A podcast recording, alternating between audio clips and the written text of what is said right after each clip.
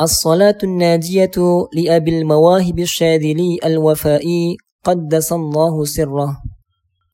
بسم الله الرحمن الرحيم. اللهم صل على النبي المتوج بتاج الكمال في مقام الحضرة الأكمالية على سائر البرية. وسلم سلام الخصوصية في حضرة الربوبية. صلاة وسلاما يتم نورهما لنا أبدا. ولا ينقطع ثوابهما بل يتجدد سرمدا. اللهم صل على طلعة مبدأ الذات ومظهر أنوار الصفات.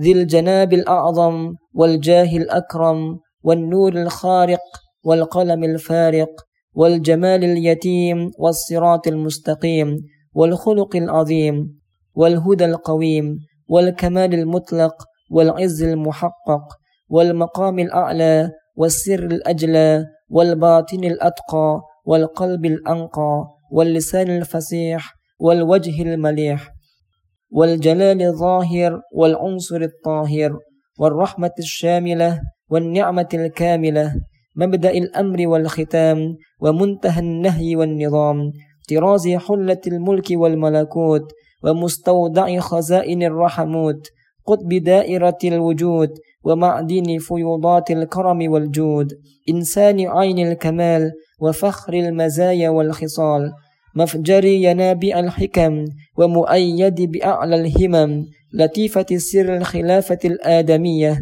المشتملة المشتهرة بالأنوار المحمدية. خصها الله بصلاة ترضي تلك اللطيفة الأحمدية وسلام عاطر عليها من رب البرية. ثم من عبد حقير معترف بالتقصير يرجو الصلاة منك عليه. فصل اللهم على المطهر التام واسطة عقد النظام فاتح خزائن المعارف ومفيد الأسرار واللطائف نور الأنوار وسر الأسرار بحر الجود ومدد الوجود وسيد كل والد ومولود مقر التنزلات ومجل التجليات بالمعنى الروحي والذكر الصبوحي روح الأرواح ولطيفة الارتياح إنسان عين الأعيان في جميع دوران الزمان مبلغ المقاصد السنية لذوي الهمم العلية في حضارات القدسية بهجة الأنوار متألقة في مظاهر الصباح وأنس حضرة الوجود القابلة لملاح الملاح مرشد الأقول وهادي النفوس ومنور الأرواح ومزيل البؤوس خطيب خطبة الوصال بلسان الاتصال في جميع الجلال والجمال إمام أهل الإرفان في حضرة الإنسان. اللهم صل وسلم عليه سلاما تعرفنا به أسرار معارف دائرته الكلية كما يعرفنا في دائرتنا الجزئية. اللهم حققنا بحقائق علوه وبيانه في حضرات إيانه وأنزل علينا من بركاته ما يقربنا إليه في جميع حضراته. اللهم بحق خصوصيته خصنا بخواص معارفه التي ورثها عنه أهل الخصوصية حتى صاروا بها في أكمل الرتبة بين البرية.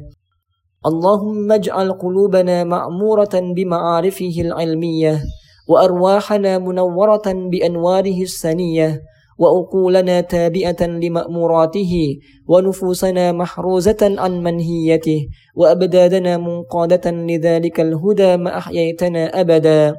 اللهم اجعل حياتنا على سنته وموتنا على ملته واجعله المجيب عنا في البرزح والشفيع لنا عندك يوم القيامة من الأنكال وعظيم الأهوال واجعله لنا مجيرا من عذابك وجارا في دار ثوابك من غير سابق عذاب وامتحان يا حنان يا منان. اللهم متعنا بطلعة شهوده في الدارين واجعله لنا أنيسا في الكونين واجعلنا عنده من أهل العناية في البداية والنهاية.